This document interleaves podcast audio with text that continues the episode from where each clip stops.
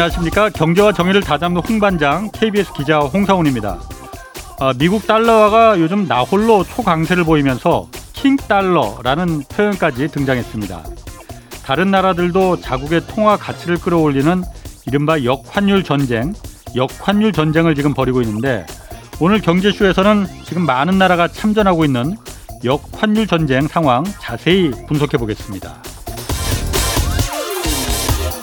네, 홍사원의 경제쇼 타이틀을 달고 지금 책 한 권이 새로 나왔습니다. 제목이 세 번째 위기, 세 번째 기회인데요.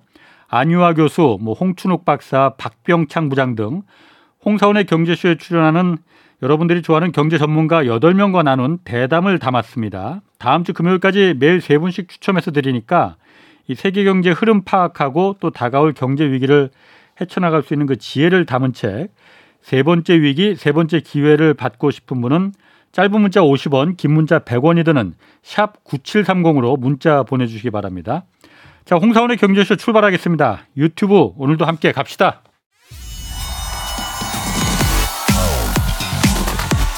대한민국 경제 오디션 메가 경제스타 K 여러분 경제가 어려워서 힘드시죠? 그래서 준비했습니다. 대한민국 경제 오디션 메가 경제스타 K 힘든 경제 상황을 이겨낸 감동 스토리 우리 가정의 특별한 경제 공부법 슬기로운 투자 아이디어 경제와 관련된 이야기라면 모두 모두 환영합니다. 총 상금 6천만 원을 준비했습니다. 여러분의 많은 참여 기다립니다. 이 프로그램은 당신의 투자의 길을 춤추게 하는 새로운 투자 플랫폼 탱고픽에서 함께합니다. 네, 들으신 대로 총 상금이 6천만 원입니다. 대한민국 경제 오디션 내가 경제스타 K 12월 9일까지 사연 받으니까 많이 보내주시기 바라고요. 대상이 2천만 원, 최우, 최우 수상이 500만 원입니다. 홍사원의 경제쇼 홈페이지에 사연 올려주시면 되는데 연락처 꼭 남겨주셔야 됩니다. 보내주신 사연 비공개되니까 그건 뭐 염려하지 아- 않으셔도 됩니다. 자 오늘 홍사원의 경제쇼 어, 말씀한 말한 대로 역환율 전쟁 좀 짚어보겠습니다. 김영익 서강대 경제대학원 교수 나오셨습니다. 안녕하세요. 네, 안녕하십니까. 자, 역환율 전쟁 지금 세계가 많은 나라들이 역환율 전쟁에 지금 참전하고 있다라고 하는데 환율 전쟁은 제가 들어봤는데 역환율 전쟁 이 뭔가요? 우선 한율 전쟁이라는 건 경쟁적으로 자기네 돈 가치를 떨어가지고 수출을 늘리는 거고요. 아, 역한율 전쟁은 그 반대라고 보시면 됩니다. 먼저 그러니까 그동안- 돈 가치를 떨어뜨려서 수출 경쟁력을 늘린다는 거는 예, 그러니까 우리 원 달러에서 원화 가치가 떨어지면은 예, 수출하는데 더 유리하다 이거죠. 예. 어. 그래서 그동안 경쟁적으로 전 세계가 선진국 중심으로 돈을 풀어가지고 예. 자기네 돈 가치를 떨어뜨려가지고 수출을 늘리려고 그랬거든요. 예. 예, 그러다 보니까 전 세계 물가가 너무 많이 오르고 있어요. 아, 그러니까 물가가 오르니까 이제 물가를 잡기 위해서 예. 금리를 조이고 돈을 줄여가면서 자기네 통화 가치를 올리려고 그러죠. 올리면은 수입하는 물가가 수입 물가가. 예, 떨어지니까 그래서 아. 물가를 잡으려고 아, 이제 미국부터 역환율 전쟁을 지금 하고 있는 것입니다. 아, 오히려 그러니까 옛날에는 수출을 많이 하려고 예, 수출을 환율이 원화 가치가 떨어지면은 예를 들어서 미국에 어 10만 원에 팔 수 있던 10만 원에서 미국 사람들이 핸드폰을 살 수 있었는데 예. 그게 한 8만 원에 살 수 있게 되니까 예, 예. 수출이 잘 된다 이거죠. 예, 예, 그렇습니다. 그런데 지금은 수출이 문제가 아니고 물가가 문제. 물가가 지금 다 죽게 생겼으니까 예, 예. 물가 잡기 위해서 오- 오히려 자국의 통화 가치를 돈 가치를 높인다. 예, 그럼 수입 물가가 떨어지니까 예, 어 거꾸로 됐네 그러면은요. 예, 거꾸로 됐습니다. 불과 몇 년 사이. 어, 그러면 원래는 환율 전쟁에 다 모든 나라들이 환율 전쟁이었잖아요. 예. 그 환율 전쟁은 그럼 원래는 그 언제부터 시작된 거예요? 시기를 따져볼 수가 있는데요. 예. 사실 그 2008년에 미국에서 금융위기가 왔지 않습니까? 예. 그래서 금융위기가 오고 미국 경제가 굉장히 어려워지니까 음. 미국 정부가 돈을 쓰고 중앙은행 돈을 풀었어요. 그래서 소비 예. 투자, 정부 지출을 늘려가지고 경기를 부양했는데 예. 경기가 만족스럽게 회복되지를 못했거든요. 아, 그러려면 예. 수출을 늘려야 되죠. 예. 수출을 늘리기 위해서 미국 정부가요, 미 연준이 중앙은행이 2008년 한 해 동안 번원 통화 돈을 두 배나 찍어내 버립니다. 음. 그러니까 이제 달러 가치가 많이 떨어지지. 떨어져 버리는 예. 거죠. 그럼 미국의 수출 기업들이 좋아하겠네. 예, 그렇죠. 수출 예. 기업들이 좋아하는데요. 예. 예, 문제는 다른 나라 기업들이 이제 어려워지기 시작하는 거죠. 달러 어. 가치가 떨어지니까요. 예. 특히 이 당시 엔화 가치가 굉장히 많이 올라 버렸어요. 예. 어. 엔 달러 환율이 미국이 돈을 풀기 전에는 123엔이었거든요. 예. 예, 그런데 2011년 가니까 77엔까지 떨어져 버려요. 무려 어. 37%나 일본 돈 가치가 올라 버리죠. 지금은 엔저라서 막 고생 고민인데 예, 예. 아, 고생인 뭐, 뭐 고민도 아니고 공- 의도한 거니까 일본 정부가 예, 예. 그때는 오히려 엔 가치가 엔화 가치가 높았군요. 예. 엔 가치가 올- 올라 보니까 일본이란 나라가 디플레이션 압력이 심한 나라인데 자기네 예. 돈 가치가 오르니까 수입 물가가 떨어져 가지고 예. 물가가 더 떨어지죠. 어. 예, 그래서. 어쩔 수 없이 2012년, 2013년 가 가지고 아베노믹스라고 해 가지고요. 어. 아베노믹스 핵심이 그거예요. 물가 2%될 때까지 예. 무한정 돈을 풀어보자. 예. 어. 예, 그래서 2010년, 13년에요. 예. 일본이 돈을 엄청 풀어버립니다. 어. 그래서 일본이 그렇게 돈을 푸니까 엔화 가치가 다시 떨어지기 시작한 거죠. 일본도 그럼 그때 환율 전쟁에 동참을 한 거군요. 그래서 미국이 시작한 한일 전쟁이 일본으로 가가지고요. 예. 그러니까 일본이 그렇게 돈 푸니까 이제 아. 엔화 가치가 2015년 말에는 124엔으로 예. 다시 123엔에서 77엔까지 떨어졌다가 124엔으로 다시 원위치를 해버립니다. 예. 어. 그때부터 엔저가 뭐 일본 정부가 아베노믹스가 의도한 거니까. 그렇죠. 예. 어. 그 다음에 이제 유럽 중앙은행이에요. 유럽으로 번졌군요. 예. 어. 유럽 중앙은행은 처음에는 참았어요. 2014년 상반기까지는. 예. 왜냐하면 독일 때문입니다. 독일이 어. 1924년에 물가가 1억 200만 퍼센트는 올라버리거든요. 그러니까 1차 대전 끝나고 1차 대전 준비하면서 돈 풀었죠. 예. 1차 대전 하면서 공장이 많이 파괴되니까 돈은 음. 많이 풀어놨는데 예. 상품을 생산 못하니까 1억 200만 퍼센트 올라버렸거든요. 예. 그때 다양한 뭐 일화가 있죠. 예를 들어서 기업들은 월급이 아니라 1급을 줬어요. 어. 1급도 오전에 주고 오후에도 줬습니다. 하루 종일 물가가 오르니까. 아하. 일부 가정주부들은 돈을 태워줘 밥을 지어 먹었다. 예.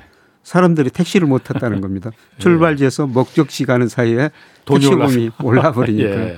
예, 그래서 독일 사람들은 인플레이션 트라우마에 갇힌 사람들이다. 아, 그 아. 아. 유럽 중에서 제일 영향력이 큰 게 독일 그러, 아닙니까? 그러 게. 예. 독일 때문에 돈을 못 푼 거예요. 아, 다른 유럽 국가들은 이제 우리도 환율 전쟁에 동참해야 된다. 예, 그래서 돈을 풀어야 된다. 그 예. 유로화 가치를 떨어뜨리기 위해서. 예. 그런데 독일이 옛날 1차 대전 때 그 트라우마가 있으니 예, 안 된다 이렇게 반대를 했다 예, 이거죠. 그렇죠. 아. 예, 그런데 가만히 보니까 아. 미국이 돈 풀고 그 일본이 돈 푼다 보니까 유로 가치가 달러나 그다음에 엔화에 비해서 올라버리거든요. 예. 유럽의 수출 경쟁력이 떨어지죠. 예. 특히 독일 같은 데는 수출 중심으로 성장한 나라 중에 한 나라인데요. 예.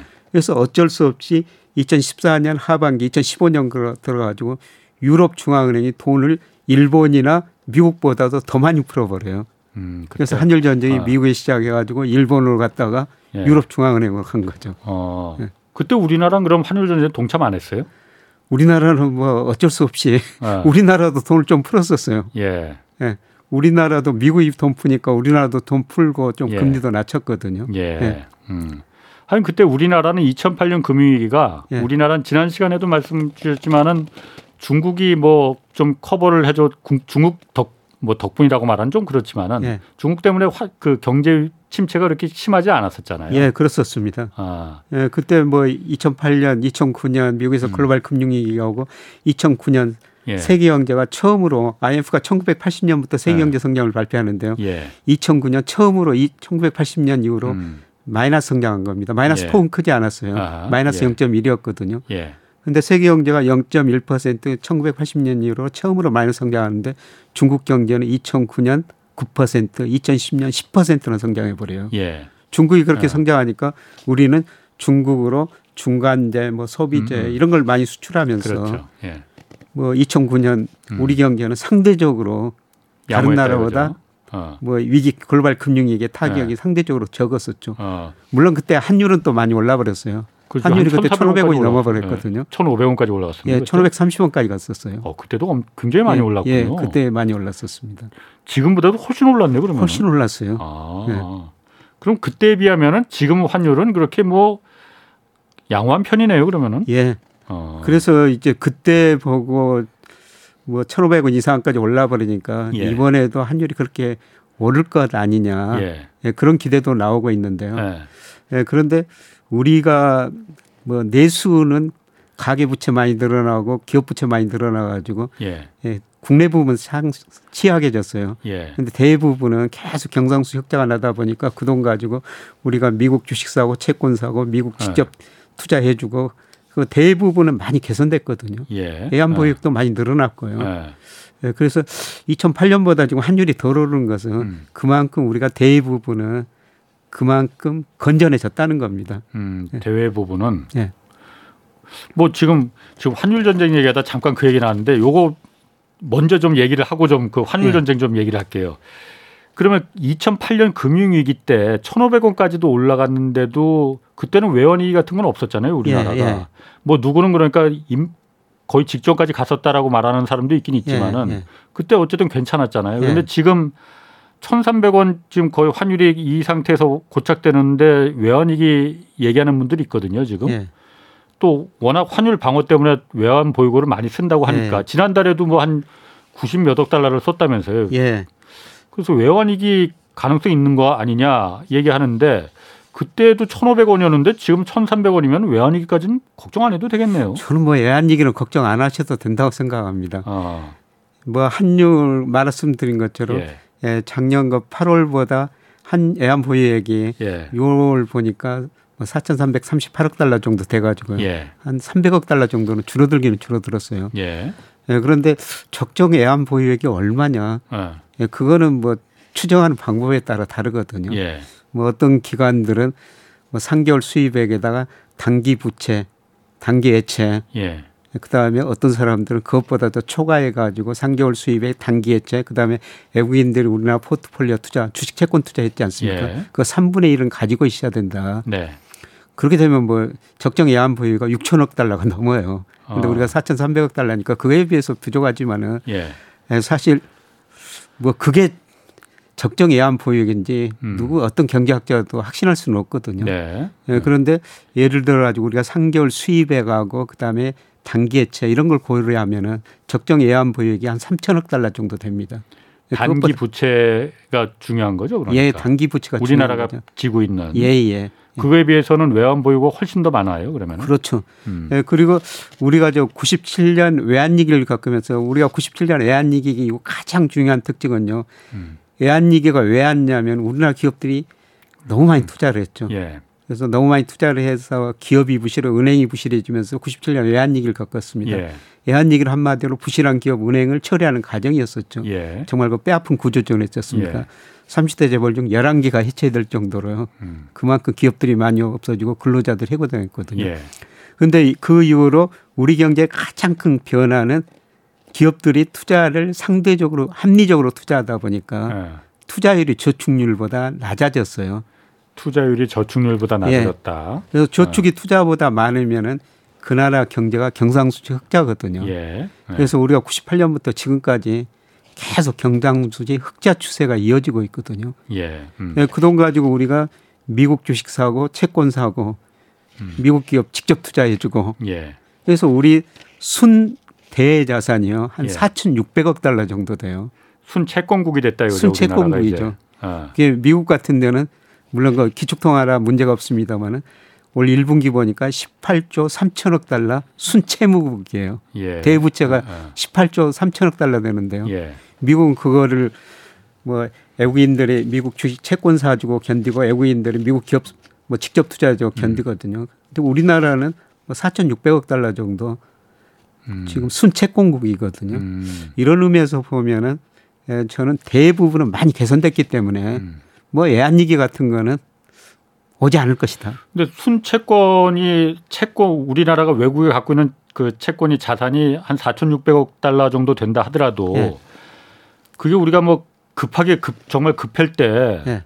은행에서 뺏쓰듯이 당장 현금화할 수 있는 돈은 아니잖아요. 예, 그렇죠. 그 중에 일부는 해외 주식 채권이니까 예. 예를 들어서 뭐 그거는 거의 뺄 수도 유동성, 예. 예. 우리가 지금 예를 들어서 예, 미 재무부 통계 따르면 한국은행은 발표 안 합니다. 예. 미 재무 통계에 보니까 한 1,200억 달러 예. 미국 국채를 보유하고 있어요. 예. 미 국채는 어. 유동성이 굉장히 좋은 자산 아닙니까? 예. 그거 팔면 되죠. 그건 금방 팔 수 있으니까. 예, 그거는 그냥 팔 수, 어. 팔면 되니까요. 어, 1,200달러면 1,200억 달러면 그건 굉장히 많긴 많네요. 네, 많습니다. 그건 예를 들어서 우리나라가 외환이 외환이 좀 고갈될 것 같다 그러면은 예. 금방 그거 팔아서 그냥 이 대응하면 될 수는 있겠군요. 예, 그렇습니다. 그래서 대부분은 상당히 개선됐기 때문에 예. 저는 외환 위기까지는 안 온다. 아, 예, 그래서 지금 환율이 뭐 우리 경제 어렵다고 그러지만 환율이 예. 한 1,320원에서 지금 멈추고 있지 않습니까? 예. 물론 여기서 더 오를 수는 있어요. 예. 더 오를 수는 있는데 예, 저는 뭐 환율이 여기서 급등할 가능성 상당히 낮다고 보고 있거든요. 예. 오히려 시간이 갈수록 더 떨어질 거라 보고 있어요. 그런데 그러면은 저는 우리나라가 미국 국채를 그렇게 1,200억 달러 정도씩이나 갖고 있으면은 꽤 큰 양이잖아요. 예. 그리고 그게 금방 그 현금화할 수 있는 유동성이 금방 될수 있는 돈이고. 예. 그럼 그렇게 우리나라가 미국하고 그렇게 뭐 통화 스와프 한때 지난번에 옐런 재무장관 왔을 때도 그거 예. 해야 된다고 막그 예. 난리를 쳤었잖아요. 결국 뭐 된 것도 없지만은 예. 뭐 통화 수합 같은 게 필요 있- 있나? 물론 미국이 해줄 것도 아니지만은 그 통화 수업. 한다면 아마 심리적 외환 시장에 심리적 효과는 있을 겁니다. 심리적 효과. 예. 근데 그러니까- 저는 지금 우리가 그 정도 위험한 상황도 아니고요. 예.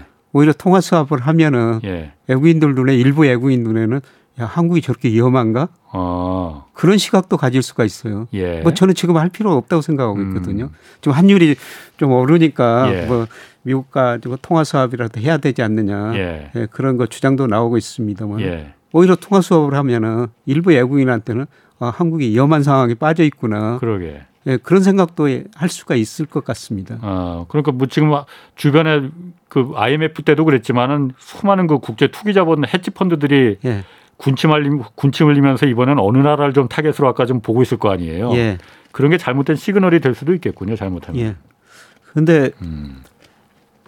제가 저 이번 달 3분기는 주가가 좀 오른다고 좀 말씀을 드렸는데요. 예.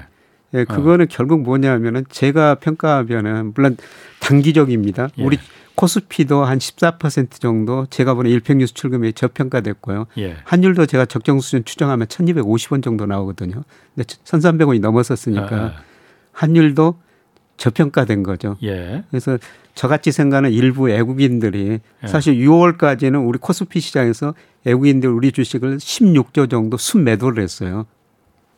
근데 이달 들어가지고 한 1조 6천억 예. 이상 전 순 지금 매수를 하고 있거든요. 예. 예. 그 저같이 생각하는 사람도 있다는 거죠. 아, 한국 주가 저평가됐다. 한국 원화 가치도 저평가됐다. 한국 주식을 사면은 예. 한 차익도 누릴 수 있고 주식 시세 차익도 누릴 수가 있구나. 예. 그렇게 생각하는 일부 외국인이 저는 지금 들어오고 있다고 생각하고 있습니다. 아, 그럼 그러니까 지금 외국인들이 들어오는 게 한국의 환율이나 예. 주식시장도 마찬가지고 저평가돼 있을 가능성이 크다라고 예, 보고 예. 있는 거라 이거죠. 예, 그렇습니다. 음.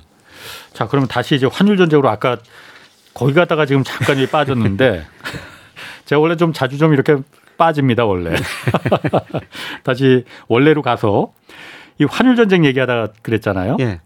환율 전쟁 돈 서로 그냥 각 나라들이 자기네 수출 기업들 수출하려고 돈 풀어서 자국 통화 가치를 끌어내린 거잖아요. 예, 예. 근데 2020년 이제 코로나 막 터졌을 때 예. 그때 돈 엄청 풀었잖아요. 예. 모든 나라에 다 풀었잖아요. 예, 예. 그럼 그때 환율 전쟁 그럼 그게 일종의 기름을 부은 거 아니에요? 더확 더확 부어버린 거죠. 그렇겠네. 예, 그때 환율 돈을 더 많이 푼 거는요. 예. 가계 기업 부채가 과거보다 높아져 버렸거든요.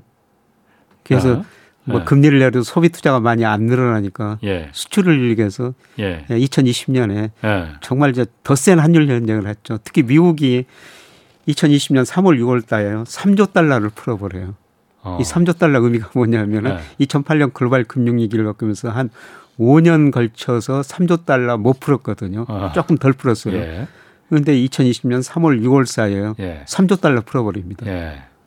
그리고 일본도 또 엄청 돈을 풀어버려요. 예. 이번에는 더 적극적으로 유럽 중앙은행이 돈을 더 많이 풀어버립니다. 예. 이렇게 돈을 많이 푸다 보니까 예. 이제 인플레가 나타날 수밖에 없죠.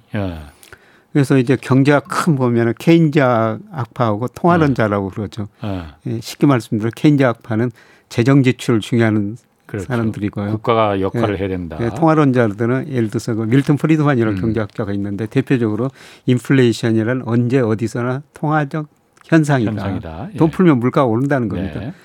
예, 그런데 2000년 이후로 돈을 그렇게 많이 풀었어도 전 세계 물가가 안정됐었거든요. 그래서 통화론자들이 목소리를 죽였어요. 음. 예, 그런데 요새 좀 물가가 오르니까 거봐라. 음. 돈 푸니까 물가가 오르지 않느냐. 예. 이 통화론자들이 지금 목소리를 높이고 있습니다. 예. 그래서 결국 그렇게 돈을 많이 풀었더니 예. 지금 물가가 오르고 있거든요. 예. 그래서 얼마나 돈을 많이 풀었느냐. 특히 사실 어. 다른 선진국도 많이 돈을 풀었습니다. 미국이 돈을 너무 많이 풀었어요. 예. 흔히들 옛날 경제학 교과서에 나온 이야기입니다만은 그 피셔의 화폐 수량설이라고 있어요. 어, 화폐 수량서. 예. 예, 그것 보면은 적정 통화 증가율은 소비자 물가 상승률 플러스 실질 GDP 성장률하고 같아야 된다. 음. 대충 이런 이야기거든요. 네. 예, 근데 코로나를 거치면서요. 음. 미국이 그 적정 통화 증가율보다 26%나 더 풀어버립니다. 음. 그렇게 풀으니까 물가가 오를 수밖에 없죠. 예. 다른 나라도 그렇게 많이 돈을 푸니까 물가가 오를 수밖에 없어요. 음. 그러니까 이제 물가가 오르니까 물가를 잡기 위해서 이제 금리를 올릴 수밖에 없는 거죠. 그때 돈 풀 때는 그러니까 2000년 뭐 2008년 그때 돈 풀 때도 어, 물가가 안 올랐으니까 예. 뭐 그래서 그 자신감을 갖고 풀었을 것 같긴 한데 예, 그래도 그때부터 훨씬 더 많은 양을 푼 거잖아요. 그렇죠. 어, 지금 오늘날과 같이 이렇게 인플레가 올 거라고 그때는 생각 못 했을까요? 그러면 생각 못했죠. 못해서 그렇게 예, 푼 거예요? 그동안 지난 아니면 20년 동안 돈 풀어도 물가 안 올랐으니까요. 예. 그래서 대표적으로 파월 연준 의장이 음. 작년 3분기 이전까지만 해도 야 그때 인플레가 사실 일어나기 시작했거든요. 일시적이야, 일시적이야. 네. 걱정하지 마. 그랬죠. 계속. 그런 이야기를 예, 했거든요. 예. 예측을 못한 거죠. 예. 예. 음. 근데 사실 세계가 지금 이렇게 진통을 겪는 거는요. 저는 파월 연준 의장 뒤늦은 정책 때문에 그러니까 물가가 작년 하반기부터 좀 금리를 올렸으면은 예. 지금처럼 자산 가격에 거품이 발생 안 했을 거예요. 예. 예. 예, 그런데 뒤늦게서야 지금 물가가 어. 오르니까 예. 이제 물가 걱정하면서 예. 예, 금리를 가감히 인상하고 그러니까 음. 자산가의 거품이 덜 발생하게 막았어야 되는데 금리를 너무 늦게 올리고 물- 돈을 더 풀다 보니까 음. 예. 지금 모든 자산가의 거품이 발생했고 지금 대신 또 금리를 그렇게 또 빨리 올리다 보니까 더 심각한 진통이 지금 오고 있는 것이죠. 음. 그럼 그렇게 급속하게 그 환율 전쟁을 가속화시키 기름을 부었더니 그 결과로 나타난 게 지금의 오늘날의 살인적인 인플레, 물가 예. 상승이더라. 그래서 미국 물가가 지난 아. 6월에 6.1%, 예. 유로 물가도 8.6%예요. 예. 97년에 아마 유로가 생겼을 텐데요. 그 이후로 유로 물가도 최고치거든요. 예. 뭐 우리나라는 그보다 더 낮지만 6.1% 6월. 우리나라도 그 2008년 글로벌 금융위 가장 높은 수준이거든요. 예. 지금 전 세계가 예, 음. 지난 거 특히 미국은 41년 만에 최고치예요. 음, 예. 그렇게 어. 물가가 오르니까 어. 이제 뒷북치고 있는 거죠. 그럼 그게 다 파월 때문이에요? 파월 역할이 저는 굉장히 컸다고 보고 있습니다. 어. 먼저 좀 올렸어야 했는데 예. 그러면은 지금 어쨌든 미국인들도 예. 지금 물가 그 오르는 것 때문에 고통이 크잖아요. 그렇죠. 미국 사람들도 그럼 이게 다 파월 때문이야라고 생각하고 있습니까? 미국 사람들도 그런데 미국 사람들은 우리보다 경제 공부를 덜 하는 것 같더라고요. 사실 저 우리나라 여러 거 유튜브 예. 방송 보면은 예. 오늘 뭐뭐 언제 FMC가 열린다. 예. 우리가 정말 미국을 미국 사람보다 더 많이 알고 있는 것 같아요. 어, 예. 근데 미국 사람들 만나 보면은 예. 그 연방 기금이니 그거 아는 사람들이 그렇게 많지 않더라고요. 아, 그 제가 아는 저 모기지 금리 예. 이게 올랐구나 떨어졌구나 아, 뭐 이런 정도만 이야기하지. 예. 연방 기금 금리 그거에 대해서는 별로 이야기를 하는데 아, 우리가 미국 사람들보다 더 많이 공부하고 있는 것 같습니다. 참. 이 모든 그, 이, 이 고통의 시작이 미국, 그리고 미국에서도 파월 연준 의장이 조금만 좀, 어, 똑똑했다면, 그리고 현명했다면은 예. 어쩌면 그 고통이 조금 더 그 좀 약할 수는 있었는데, 예. 어, 그분이 좀 잘했었어야 되는데, 미국 사람들은 정, 정작 모르는군요. 잘. 예. 근데 그분이요. 지금은 물가를 제가 생각하기에는 지나치게 또 걱정하시는 것 같아요. 지나치게. 예. 어, 물가가 가장 그 우선이라면서요. 아니 물가가 제가 보기에는 7월부터 예. 미국 물가 상승률이 예, 저는 낮아질 거라 보고 있거든요. 예. 뭐 지금 소비가 위축되고 원자재 예. 가격이 떨어지고 물가 상승률이 낮아지는데 그동안 틀렸기 때문에 예. 지금 물가 상승률에 대해서 너무 좀 겁먹고 있지 않느냐. 아, 너무 과민 반응이다. 예, 가민 반응. 어. 그래서 이제 금리 이렇게 올리면 저는 내년에 심각한 미국 경제 침체에 빠지리라고 생각하고 있거든요. 예. 금리라는 게 시차를 두고 소비 투자에 영향을 미쳐요. 예. 당장 예. 미치는 게 아니라 예. 예, 보통 우리나라 제가 미국 분석해 보면은 한 2분기 정도 시차를 미치고 경제 활동에 가장 큰 영향을 미치거든요. 예. 지금 이렇게 금리를 많이 올리면은 내년에 심각한 경기 침체라는 거죠. 음. 예. 그래서 지금 그 그러다 보니까 지금 환율 전쟁에서 지금 이제 역환율 전쟁으로 다시 뒤바뀌었다는 거잖아요. 예. 역환율 전쟁은 물가가 너무 오르니까 물가 내리려면은 환율로 이거 그 할 수밖에 없다. 이거 그렇죠. 이거잖아요. 그 자기네 통화 가치를 올리려면은 예. 금리를 우선 올려야 되죠. 예. 돈이라는 게 눈이 있어가지고 수익률 높은 데로 이동한다고 그러지 예. 않습니까? 예. 그래서 미국이 그동안 금리를 올리니까 미국으로 돈이 몰려들면서 예. 달러 가치가 지금 굉장히 큰 강세를 보이고 있지 않습니까? 예. 달러 가치가 오르니까 미국 수입업자 입장에서는 수입을 싸게 할 수가 있으니까 예. 수입 물가, 생산자 물가, 생산 소비자 물가 이렇게 연이어서 물가 안정을 초래할 수가 있거든요. 예. 예, 그래서 물가를 잡기 위해서 이제 역환율 전쟁 어. 돈을 줄여가지고 금리를 올리면서 자기네 통화 가치를 올리고 있는 것이요. 음. 그래서 지금 달러 가치가 강세예요. 음. 예. 수입 물가를 좀 그러니까 그 싸게 하기 위해서 예, 그렇습니다. 어. 그런데 요새 유로 가치도 떨어지고 유로 물가도 뭐 지난 6월에 8.6%로 유로 통화 비율 가장 높은 수준 유지하고 있거든요. 예. 유로 경제 별로 안 좋습니다. 예. 특히 이탈리아 경제 굉장히 안 좋거든요. 예. 이탈리아 정부 부채가 GDP 대 160%가 높아요. 예. 그다음에 정치적으로도 굉장히 불안한 나라거든요. 예. 그럼에도 불구하고 유럽 중앙은행이 이번에 big step이라고 금리 0.50% 포인트 올렸거든요. 예. 유럽 중앙은행이 이제 물가를 잡기 위해서 자기네도 환율 전쟁에 가담하고 있는 것이죠. 유럽이. 예. 근데 유럽 같은 경우에는 어, 예. 먼- 먼저 말씀해 보십시오. 예. 예. 예, 그래서 유로 가치가 최근 거의 그 뭐 패리티라 1대 1로 가다가 그렇죠. 다시 1.02 예. 유로 가치가 좀 오르고 있거든요. 예. 예. 근데 유럽 같은 경우에는 예. 유로는 한 나라가 아니잖아요. 예. 유, 뭐 독일이나 프랑스 같은 좀 사정이 괜찮은 나라도 있고 제조업이 발달해서 견딜 수 있는 나라도 예. 있고 예. 말씀하신 이탈리아나 뭐 그리스, 예. 남유럽 예. 예. 재정이 좀 부실한 나라도 있고 예. 여러 가지 지금 조건들이 다 다르잖아요. 예. 그럼 금리를 만약 올리면은 예. 독일이나 이런 나라들이야 견딜 수 있겠지만은 이탈리아나 이런 데는 견딜 수가 있겠느냐. 굉장히 어렵죠. 그러니까 거기는 일단 국채를 발행해도 예. 그 국채를 누가 사겠습니까? 그래서 유럽 중앙은행이 이번에 금리 인상하면서 예. 그런 어려운 나라 국채는 사주겠다 이렇게 동시에 발표를 했거든요. 아니 사주겠다는 거는 경기를 그 돈을 풀겠다는 거나 마찬가지잖아요. 예, 돈을 풀겠다. 그러니까 논리에 좀 안 맞는 이야기인데요. 정 그럼에도- 반대잖아 그러면. 예. 예. 그래도 이탈리아, 그리스 같은 나라를 좀 심리적으로 안정시키기 위해서 예. 진짜 사줄지 안 사줄지는 좀 지켜봐야 되는데요. 예. 금리를 올리면서 동시에 그 이야기를 했거든요. 예. 어려운 나라 국채는 사주겠다. 예. 그러니까 최근에 보면요. 사실 유럽하고 유럽 경제 불안을 볼 때 유럽하고 독일 금리 차가 어떤 차이가 있느냐. 예. 아니 이탈리아하고 독일 금리 차 아, 아. 이게 계속 확대되고 있거든요. 당연히 그렇겠지. 예. 지금 아, 이탈리아 경제는 어렵다는. 것입니다. 그래서 아. 사실 저는 유로 경제를 보면서 예. 유로가 통합되기 위해서는 최종적으로 재정 통합까지 가야 되거든요. 미 합중국처럼 뭐 군사 동맹, 뭐 재정 동맹, 뭐 동일한 그 국가 재정으로 가야 돼요. 아, 그게 가능합니까? 언어가 다르고 인종이 다른데. 어. 근데 최종적으로 목적이 그거 하자고 유럽 국가를 만든 거거든요. 아, 근데 지금 단일 통화만 사용하고 있죠. 예. 단일 통화만 사용하다 보니까 문제가 발생하고 있죠. 예를 들어서 지금 독일하고 그리스라 예. 두 나라가 노동 생산성 국가 경쟁력이 정말 다른 나라거든요. 예. 근데 독일하고 그리스하고 단일 유로화를 쓰고 있어요. 그렇죠. 독일은 굉장히 유로화, 유럽.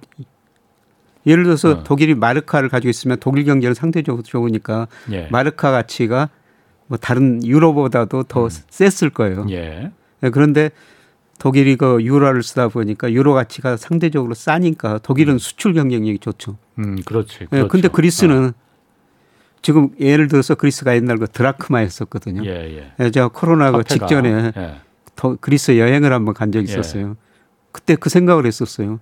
예, 그리스가 드라크마를 썼다면은 예. 드라크마 가치가 굉장히 떨어져 있었고 어. 제가 그리스 여행을 싸게 했을 텐데 어. 지금 유로 때문에 유로니까. 제가 그리스 여행을 비싸게 하고 있구나. 예. 그리스 같은 데는 지금 유로 때문에 상대적으로 손해를 보고 있죠. 어. 예. 뭐 환율로다가 어떻게 해볼 수가 없는 거니까. 예, 그렇죠. 그럼 이번에도 금리를 올려서 그리스 같은 나라들의 국채를 그럼 유럽 중앙은행이 사주겠다. 예. 어쩔 수가 없으니까 겨- 그게 경기 부양이지만은 예. 경기 완화지만은 완화적인 정책을 주- 그 남유럽한테는 해주겠다라고 하면은 누군가는 그 손해를 받아야 될 거 아니에요. 예. 그그 그 독일밖에 없는 거 아니에요. 예, 독일이 부담을 해야 그럼 되죠. 입이 이만큼 나올 것 같은데 독일은 그래도 뭐 같이 유로 하자고 그랬으니까 예. 독일이 뭐 어느 정도 양보를 해야 되는 거죠. 어, 예, 그런데 사실 저 뭐 2000 제가 8년 무렵이라고 생각되는데요. 예, 그 독일 그때 메르켈 총리 시절이었었죠. 예, 예, 메르켈 총리가요. 영국의 이코노미스트에 비밀 문서가 공개됐었는데 예, 그리스를 유로존에서 탈퇴시킬 것인가, 그리스 뭐 포르투갈까지 다섯 개 국가를 탈퇴시킬 것인가 어, 아, 다- 그 논의가 있었대요. 논의가 어. 하고요. 예, 독일이 다 비용을 자기들이 얼마나 대야기했다. 메르켈 총리가 좀 물리학 박사시더라고요. 어, 동독에서 예. 어, 예, 동독 출신이에요 메르켈. 어, 그래서 예, 계산을 잘 쓸 거라 보고 다 계산해 놨어요. 아 저쪽 못 사는 나라들 탈퇴시키는데 탈퇴시키고 그 비용을 비용을. 자기들이 되겠다. 아, 예, 그렇게 했는데 그의 그 유로가 노벨 평화상을 받아버리거든요. 노벨 평화상을 왜 받았냐면 전쟁 않고 살았다는 거죠. 사, 사실 그 정치적으로 유로를 만드는 가장 중요한 이유가 예, 1차 세계전을 거치면서 자기들끼리 싸워서 4,300만 명 정도 죽었대요. 예. 전쟁 않고 살았다고 노벨 평화상을 받은 어, 거거든요. 어, 그 노벨 평화상 받고 메르켈 총리가 그 일을 못하고 넘어가 버렸죠. 이번에는 그러면은 이번에 네. 또 그 얘기 나올 것 같은데요. 그러면은 또 경제가 어려워지면요. 예. 저는 내년에 뭐 세계 경제 어려워질 것이라 이런 말씀을 많이 드렸습니다. 예. 경제가 어려워지면은 또 그리스 같은 나라, 예. 이탈리아 같은 나라 재정 이익이 또 분명히 그렉시트란 단어가 나오리라고 생각해요. 예. 그러면 그렉시트. 독일은 또 고민하겠죠. 예. 예. 그럼 이게 유로존이 그래서 제가 이걸 왜 자꾸 물어보냐면은 아, 이 금리 인상을 못 견디고 유로존이 깨질 것이다 이렇게 전망하는 분들도 있거든요. 예. 그 가능성도 있는 겁니까? 예, 저는 그러면? 그 가능성도 있다고 생각하고 있습니다. 옛날로 돌아가자. 예. 그냥 우리 독일은 마르크 쓰고 아니면 독일 잘 사는 나라들만 그냥 유로 쓰고 예, 예. 못 사는 나라들은 드라크마화 그냥 니들 쓰고 예, 자기네 토라 옛날로 어, 돌아가자. 그냥 돌아가라. 예. 안 껴준다. 예. 그게 그 옛날 그 아까 말씀드린 메르켈 총리 아니었었거든요. 예. 그럴 수 있다고 생각. 지금 너무나 저 국가 경쟁력, 노동 생산성 차이가 많이 나거든요. 예. 제가 보기에는 함께 갈 수 없는 나라들이에요. 어, 참 그러면은 이 환율이라는 게 이게 상대적인 거잖아요. 예. 지금 그래서 역환율 전쟁이라는 게 물가가 모든 나라가 지금 다 물가가 뛰니까 예. 아, 미국도 그러니까 지금 그래서 환 그 달러 가치를 계속 높여서 예. 아 그 이 수입 물가를 예. 좀 싸게 해야만이 미국 물가가 낮아지겠다 해서 달러 가치를 높이려고 하는 거고 예. 유럽도 지금 그렇고 한국도 지금 뭐 그러려고 뭐 그렇고 싶고 싶어 하는 거고 예. 모든 나라 환율이 다 모든 나라의 통화 가치가 다, 다 올라갈 수는 없는 거 아니에요. 이거 예. 달러하고 비교하는 거잖아요. 예. 그러려면 달러 가치가 떨어져야 되는 거잖아요. 예. 다른 나라가 가치가 올라가려면 예. 다 같이 올라갈 수는 없는 거잖아요. 그렇죠. 다 같이 통화 가치가 올라갈 수가 없죠. 그러니까 예. 근데 문제는 뭐냐면은 이런 환율 경쟁하는 과정에서 모든 나라가 금리를 경쟁적으로 올리거든요. 예, 금리를 올리면 결국은 뭐가 되겠습니까? 경기 침체일 수밖에 없죠. 예, 지금 네. 세계 경제 문제가 2008년, 2020년 경제위기를 극복하기 위해서 돈을 많이 풀었기 때문에 각 경제 주체 부채가 엄청나게 많아졌거든요. 예, 그다음에 모든 자산가에 거품이 발생했다. 그만큼 예. 자산가에 거품이 발생한 거예요. 예, 근데 한율전 역한율전 때문에 각 나라들이 금리를 올리면은 예, 부채 문제 털어지고 그 다음에 자산가의 거품 붕괴되면서 예, 심각한 경기 침체가 올 수밖에 없죠. 예. 그래서 저는 음. 한마디로 역한율 전쟁의 결과는 전 세계적인 경기 침체다. 음, 서로 자국 내 물가 상승률 잡으려고 예. 수입 물가 낮추려고 역- 환율 역환율 전쟁하다 보면은 예. 그 결과로 다 다 같이 죽는 경기 침체가 온다. 예. 그래서 그동안 한율 전쟁을 하면서 돈을 풀어 가지고 금리를 낮췄기 때문에 예, 경제는 회복되고 그다음에 자산 가격도 많이 올랐거든요. 예, 근데 그 사이 이제 물가가 오르니까 역환율 전쟁을 하면서 금리를 올리니까 그동안 발생했던 부채 문제, 예. 자산 가격 거품 문제 이게 터질 수밖에 없다는 거죠.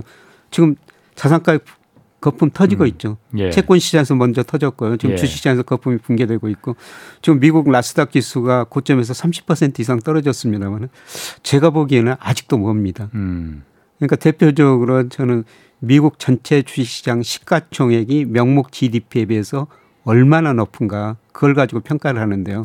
작년 4분기에 주식시장 시가총액이 GDP 대비 333%였어요. 음. 2000년 IT 거품 붕괴 직전에 210%였고요. 예. 지난 22년 평균이 186%였거든요. 예. 근데 미국 주가가 떨어지면서 1분기에 작년 4분기에 333%에서 지금 310%로 1분기에 떨어졌더라고요. 예.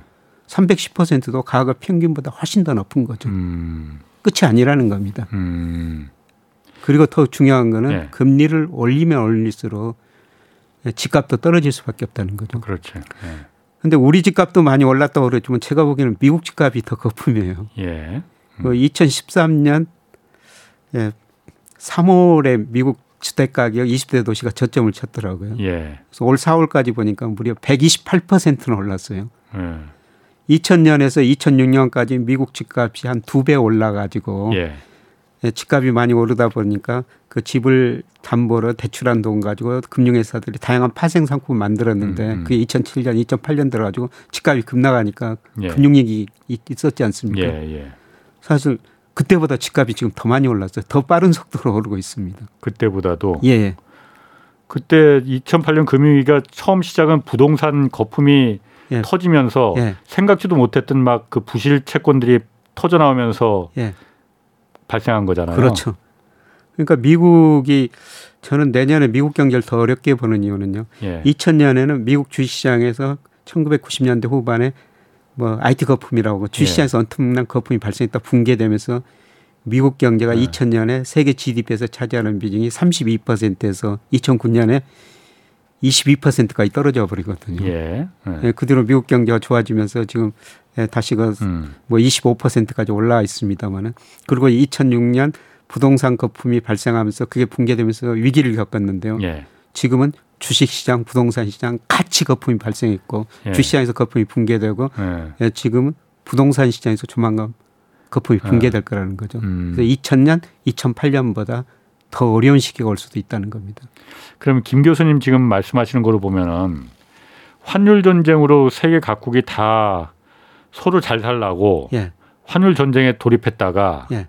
어쨌든 코로나 뭐 그 공급 부족 뭐 이런 것 때문에 예. 지금은 물 그 물가가 갑자기 올 예. 이렇게 막 살인적으로 올라가 버리니까 물론 그게 환율 전쟁에 촉발한 그 결과죠. 결과일 예. 수 있어요. 예. 그러다 보니까 다시 역환율 전쟁으로 예. 돌아가서 예. 그 결과는 환율 전쟁 시작하기 전 상태로 돌아가는 그렇게 될 수도 있습니까?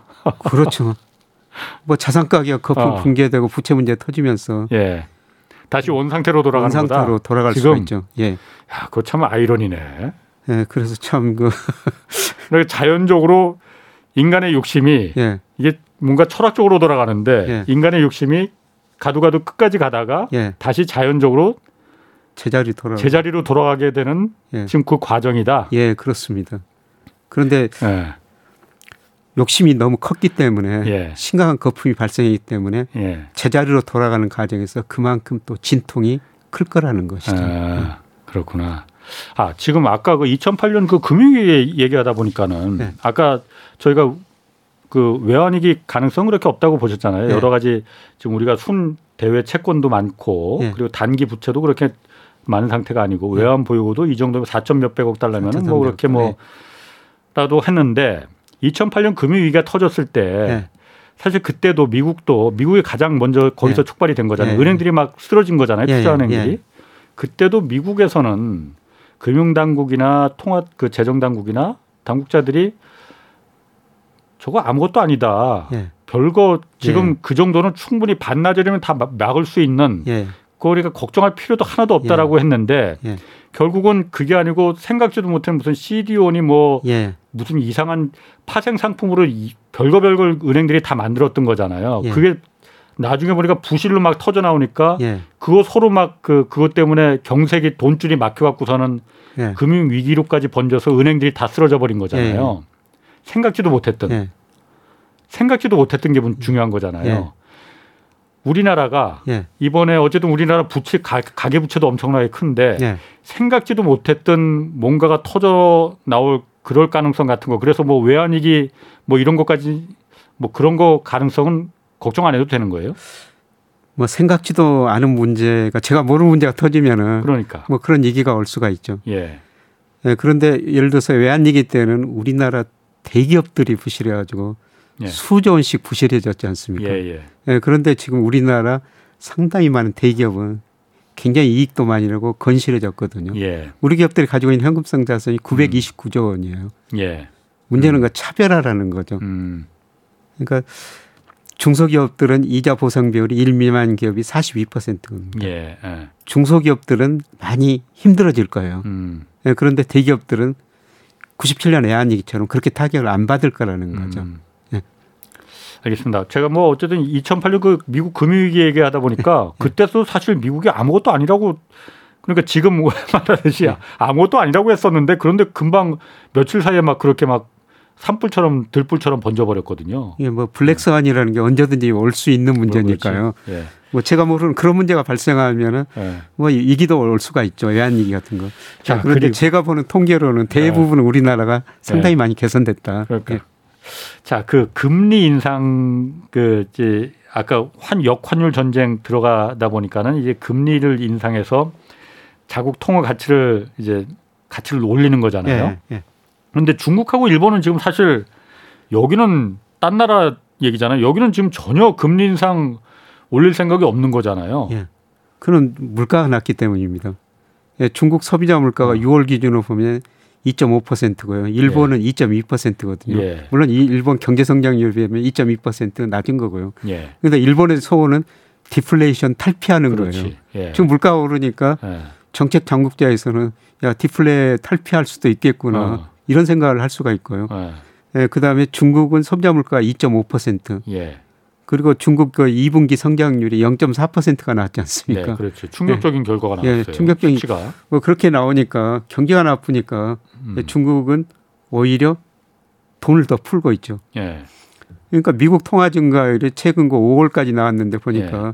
그 M2 강의 통화 증가율이 6.6%로 떨어졌더라고요. 작년 월별로 보면 한 26%까지 늘어났었어요. 어.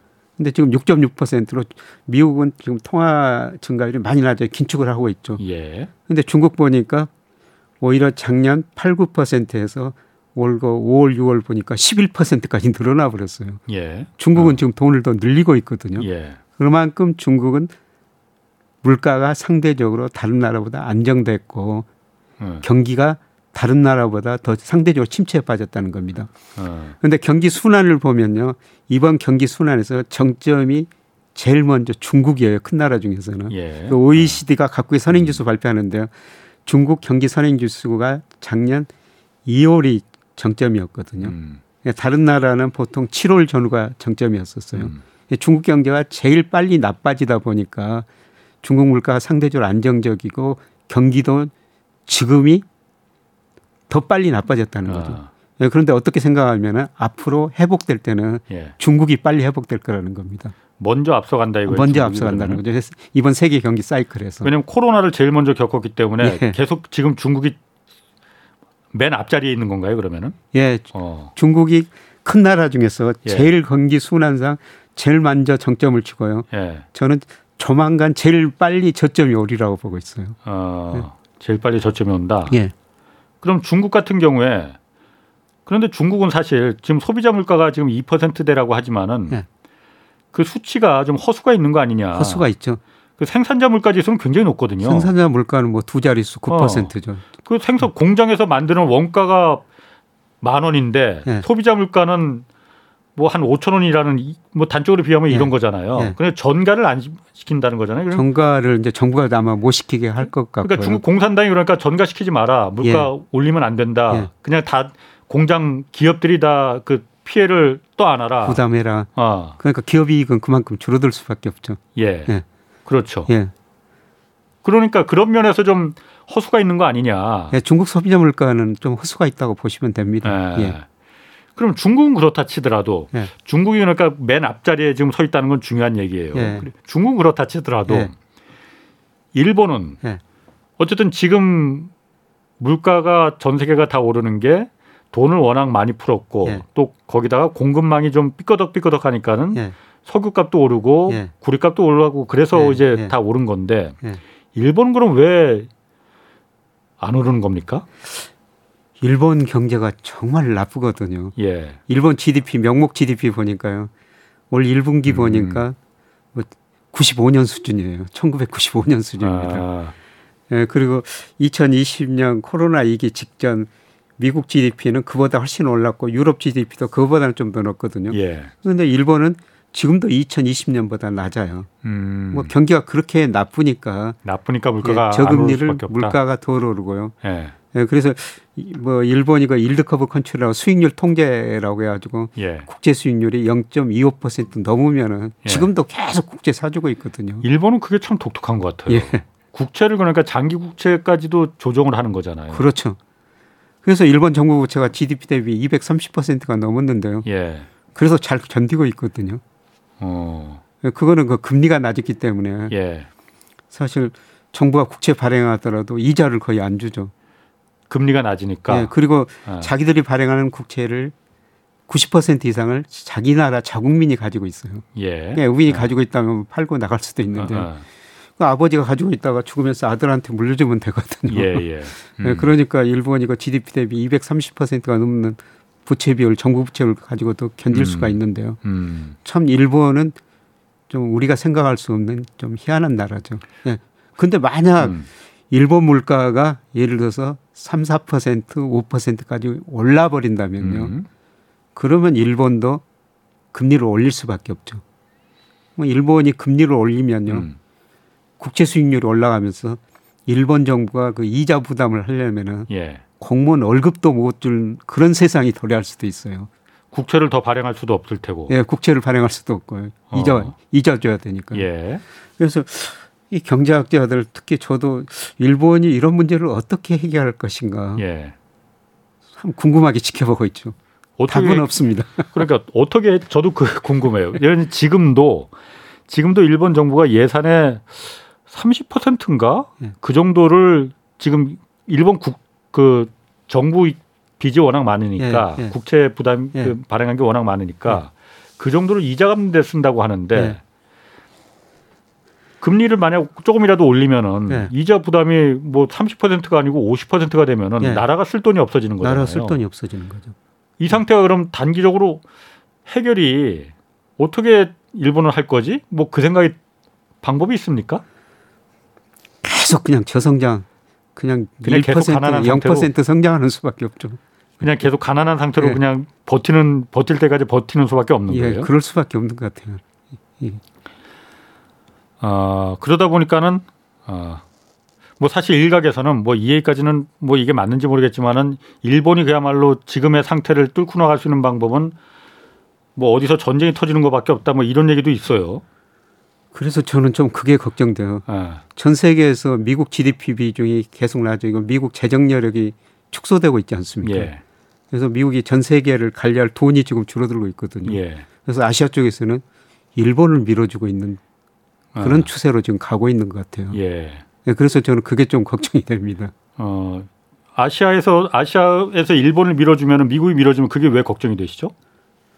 아, 일본이 그 군사 강국을 다시 꿈꾼다는 것이죠. 아, 그래서 미국이 아. 아. 시아를 통제할 힘이 갈수록 그 재정 여력이 줄어드니까 아, 그걸 일본한테 계속 떠맡기려면은 아, 일본이 군사력을 그만큼 키울 수밖에 없다는 것입니다. 아, 그 군사력이 커지면 그럼 딴 생각을 할 수도 있을 거다. 딴 생각을 할 수도 있을 일본이 것 지금. 재정적으로 이렇게 어려우니 예, 예. 알겠습니다. 아 오늘 아주 재밌었습니다. 그 지난번에 이어서 어, 또 재밌는 얘기 잘 들었습니다. 김영익 서강대 경제대학원 교수 함께했습니다. 고맙습니다. 고맙습니다. 이번 주말엔 경제 플러스, 경제쇼 플러스 대신에 대한민국 경제 오디션 내가 경제스타 K 방송됩니다.